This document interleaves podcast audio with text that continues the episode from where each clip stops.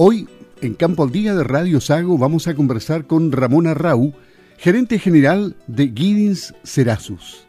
Esta es una empresa chilena que está haciendo un gran trabajo en Estados Unidos, exportando desde Estados Unidos a otros países, pero también con presencia en, en, otros, en otras latitudes. Le vamos a pedir a Ramona Rau, gerente general de Giddings Cerasus, que, nos haga una, una breve historia de lo que ha sido esta experiencia de empresarios chilenos en el extranjero, porque es un buen ejemplo de cómo se puede crecer y conquistar otras latitudes desde Chile. ¿Cómo está? Gusto saludarlo. Muy buenos días. Le habla Luis Márquez. Igualmente, Luis, muy buenos días. ¿Cómo estás tú? Muy bien, ansioso de conocer algo más de Guidin Cerasus, que es una excelente eh, experiencia de chilenos en el extranjero. Cuénteme, ¿cómo se gestó toda esta visión en el extranjero, en distintos países, pero particularmente en Estados Unidos? A ver, mira, primero contarte que Giving Serasu es una empresa que pertenece al holding Giving Fruit, eh, holding que tiene operaciones productivas y comerciales en distintos países. Hoy día hay, hay operaciones en Chile, en Perú, México, Estados Unidos y oficinas comerciales además en Estados Unidos, Europa y, Asia. Serasu nace, es una empresa entre comillas nueva del grupo. El grupo es un, eh, es un grupo que tiene eh, compañías eh, productivas, de vivero, de, de, ventas de plantas, de genética, en partes en, en, general enfocada en berries. Pero el año 2012 nace eh, Serasu, enfocada en un área nueva en la cual el grupo no había entrado anteriormente, que son los frutales mayores. Y ahí será enfocarse en, principalmente en cerezas. Tenemos hartas fuerzas y, sinergias puestas en el fondo. Eh, y obviamente algunos otros frutales mayores como son manzanas, kiwi, ciruelas, eh, en fin. Serasu nace, como te digo, el 2012. Nos fuimos consolidando y hoy día ya estamos dentro de, las primeras exportadoras chilenas en cereza, tratando de hacer una pega bien hecha, básicamente, Luis. O sea, un poco estamos muy preocupados de la diversificación del negocio, de tratar de tener una ventana amplia de productos, de partir temprano y terminar tarde. Por eso mismo tenemos plantaciones, como tú sabes, eh, importantes ahí en la zona de, Osorno. Hasta, hasta allá llegamos nosotros hoy pero hoy día estamos tratando de meternos en innovación y desarrollo, en, genética, licencias de, variedades nuevas, un poco para poder diversificar esta industria que es tan potente en los últimos años, pero tan tan tan poco atomizada al fondo, o sea, tan, que, al final es una tremenda industria eh, enfocada básicamente en cinco variedades de cereza. Y por eso hoy día la industria ha hecho buenos esfuerzos en el fondo en ir buscando nuevas líneas de breeding, que yo creo que van a ir dando resultados en el corto, corto y mediano plazo. Y bueno, un poco en esa búsqueda de diversificar, eh, nosotros eh, buscamos hacer cosas distintas y estar presentes en todos los mercados desde el punto de vista productivo y de venta.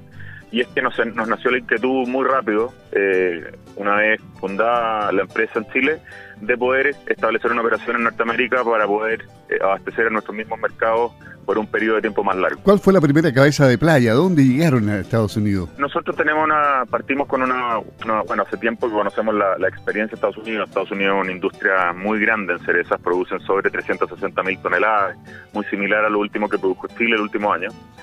Con la gran diferencia que Estados Unidos hoy día tiene un mercado gigante. El 80% de las cerezas de Estados Unidos se venden en el mismo mercado porque es donde están las cadenas de retail más grandes del mundo. Eh, y por eso que en el fondo se transforma en un negocio muy distinto a lo que es en Chile, en donde en Chile básicamente los esfuerzos están enfocados en lograr una calidad óptima para poder exportar a mercados que están todos muy lejanos. Por lo tanto, el foco está puesto sobre la calidad, la vía post cosecha, las variedades y poder tener un, producto que, se vea lo más fresco y que se sienta lo más fresco posible, pero 20, 30 días después de su producción. En, Estados Unidos es distinto, en Estados Unidos se produce y tres días después la fruta está en la mesa del consumidor, por lo tanto el, el, modelo es muy distinto. Eh, y, eso nos hacía mucho mucho sentido poder participar de ese negocio y obviamente además ocupar nuestro expertise exportador para poder llegar a otros mercados. Básicamente aquí no, no hay ni un secreto. Eh, yo te diría que el éxito de lo que hemos hecho, ya llevamos cuatro años allá, cinco con este, eh, es ser ordenado. Es ser ordenado y hacer una buena gestión eh, productiva. Eh, hay, todo esto se sustenta principalmente en el trabajo de huertos. Eh, poder trabajar con buenos productores, en, ser ordenado y aplicado en, todos los programas fitosanitarios, nutricionales y de manejo de huerto para poder obtener un producto que viaje. Que es un poco lo que estamos haciendo allá a, a distintos mercados, a Asia, a Europa y también vendiendo dentro de Estados Unidos. ustedes se establecieron en, en, qué estado eh, primero y luego se ampliaron a otro o se quedaron en un estado solamente de Estados Unidos para desde ahí exportar? Nosotros partimos en Oregon y hoy día estamos presentes en Oregon y Washington, que son, en el fondo, es la zona por excelencia productora de cerezas de, Estados Unidos, un poco por, por su clima, que, es un clima helado en el fondo, con, con bajas temperaturas en invierno, propicios para una buena calidad de producto. Estados Unidos parte temprano, parte en California, pero, pero nosotros no estamos ahí porque un poco el, el modelo nuestro, un poco la idea del proyecto es, distinta. Eh, estamos buscando calidad y, eso se logra más, más hacia el norte. Mejor calidad que la que se da en Chile, el, clima favorece mucho más el crecimiento de la cereza, el clima donde están ustedes. Eh, mira, no te diría que mejor que Chile. Chile, eh, si tú comparas, en el fondo Chile tiene latitudes similares en el hemisferio sur a, los Estados Unidos, por lo tanto acá también tenemos muy buenas zonas, zonas productivas. Yo te, lo, comparo dentro de Estados Unidos. Dentro de Estados Unidos parten en, California las primeras producciones y después terminan en el norte de Estados Unidos, incluso terminan en Canadá con un poquito de producción. Eh, y, en la medida que tú te vas yendo más hacia el norte, obtienes un poco mejor, mejor calidad por las madureces de la fruta, por los periodos de, de madurez que son más largos, hay más condición de horas fríos, que es muy importante para la cereza. Eh, y obviamente que en la medida que tú te vas yendo a, climas más extremos y más del sur, si bien es cierto puedes producir muy buena calidad, también está, está eh, afecto a, riesgos en el fondo de heladas, de, lluvias en el fondo y de temas de temas de clima que, si te pegan en, plena cosecha te pueden hacer daño. Y ustedes entraron a China hace ya bastante tiempo, pero durante la pandemia sufrieron las mismas consecuencias que, que el resto del mundo en el comercio con China, aunque ya se recuperó. Eh, mira, sí, a ver, hoy día hoy día el tema del virus, lo que pasó con Chile es un tema muy puntual, que hoy día está en boga y, en, conocimiento de toda la industria chilena. Todos sabemos lo que pasó después de estas noticias de COVID en China eh, y cómo afectó no estructuralmente, sino que puntualmente al, negocio de este año. Eso es, algo que probablemente se va a prever y todas las exportadoras y la industria va a tomar, van a tomar decisiones para efectos de que eso no ocurra nuevamente y ahí van a haber diversificaciones de mercado, etcétera. En el caso de Estados Unidos, por supuesto que el virus no, es, no está ajeno, pero además se le suma otra complicación que es que ya llevan alrededor de tres años eh, con una guerra comercial que, carga muy fuerte los valores de factura con, impuestos y, por eso que miramos con, con, harto cuidado la operación porque efectivamente hay, hay riesgos importantes eh, que son que son de alguna manera cosas que están fuera del negocio, medidas para arancelarias, temas políticos entre países. Por lo tanto, hay harto desafío eh, y por lo mismo hay que enfocarse en un producto de mucha calidad para efectos de poder sortear bien todas estas vallas.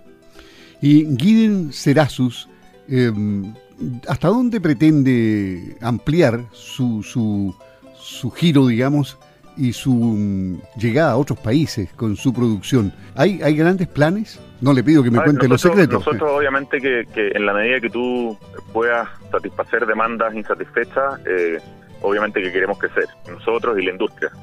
Eh, y hoy día efectivamente los mercados en donde se pueden eh, vender las cerezas son muchos. por lo tanto, no, no, si bien es cierto, hoy día China es, un mercado, el mercado más relevante para, efectos de este producto desde el hemisferio sur. Eh, hay muchos otros mercados que consumen cereza eh, en, sus mismas estaciones eh, y que obviamente nosotros tenemos la obligación de explorar. hoy día el, yo diría que lo que nos mueve es poder entregar un producto consistente, de buena calidad e ir dejando huella, huella un poco en, un producto que es confiable, que los productores eligen, que, de alguna manera nos ayudan a generar marca y un, legado en el fondo de la pega bien hecha, del trabajo bien hecho. Es difícil y en el fondo no, no, aquí no hay ni una, como te decían delante, ni un secreto, no somos ni unos genios, pero, pero sí tratamos de ponerle corazón al tema y, hacer las, las, cosas de manera transparente, bien responsable y, y, de la mejor manera posible desde el punto de vista de orden y de, cumplimiento. Ahora, las empresas eh, chilenas han tenido anteriores experiencias en, Estados Unidos y, colocando su negocio allá, ¿les ha ido bien también? ¿Usted o ustedes fueron uno de los pioneros? Hay muchas empresas chilenas que han, que han llevado adelante negocios y, proyectos en Estados Unidos de distinta índole ligados al sector frutícola, desde el punto de vista de la comercialización, eh, unidades, unidades de venta. Eh, hay empresas que, hoy día también se han en, nichos de carozo, de pomacia en el fondo y que, y que tienen y que tienen operaciones importantes allá.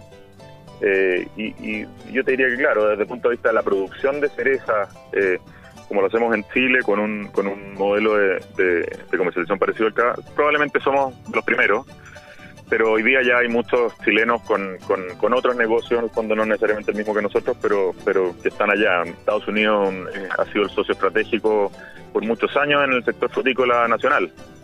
en uvas, en carozos, en kiwis, en fin. Eh, por lo tanto hay, hay mucha relación inter, interempresas y, esa, y esa experiencia es la que un poco nosotros estamos aprovechando hoy día para ser pioneros en, esta, en, este negocio frutícola dentro de, muchos otros que existen. ¿Y, ¿Y, cómo se ve el cambio climático en Estados Unidos? ¿Existe la misma preocupación que acá en Chile? Sí, sí, el, el, hoy día efectivamente uno nunca sabe para mí el cambio climático es una realidad, pero uno nunca sabe si estos temas son cíclicos y de cuántos años, por lo tanto uno nunca sabe si esto es de largo plazo, de frentón de generaciones, pero sin duda que hay cambios y, uno va viendo en el fondo, no solamente en Estados Unidos, sino que en Europa, por ejemplo, ya llevan dos años seguidos con pérdidas brutales de, producción en cereza, de sobre el 60-70% de las producciones en algunas partes. Y son cosas que no se habían dado en los últimos años. Y, eso es una realidad, y uno lo empieza a ver acá, y la escasez de agua en ciertos lugares.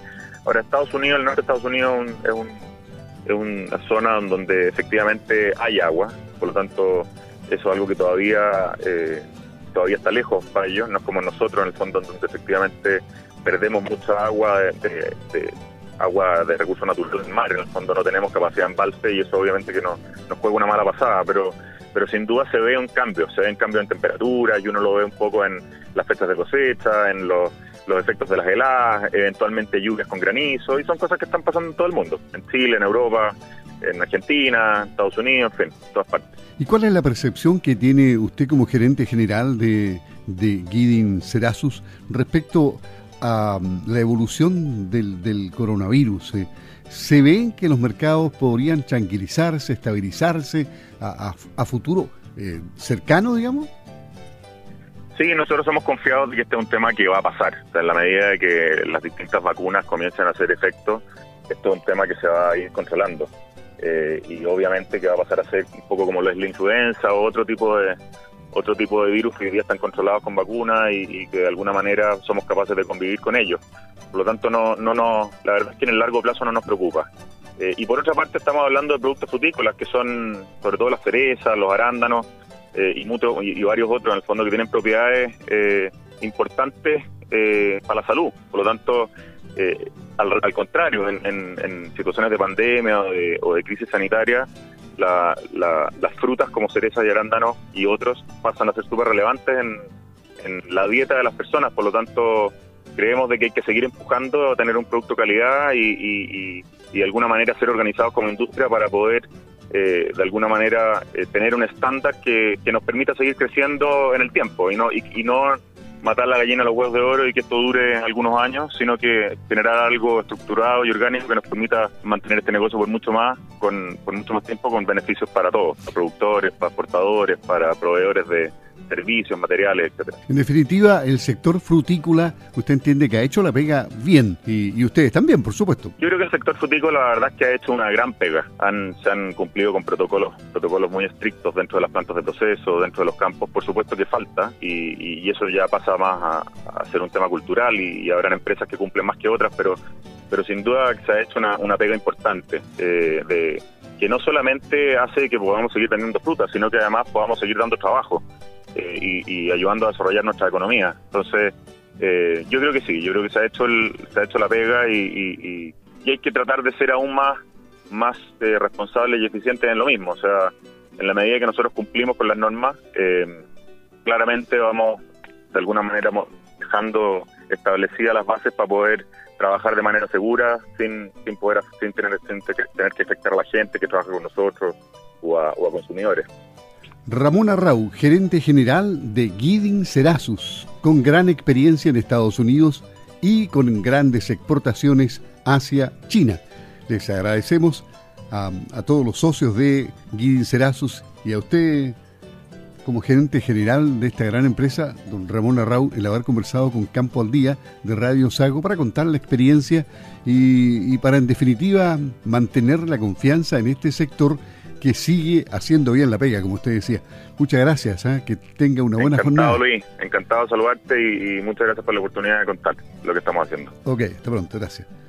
Que te vaya bien, adiós.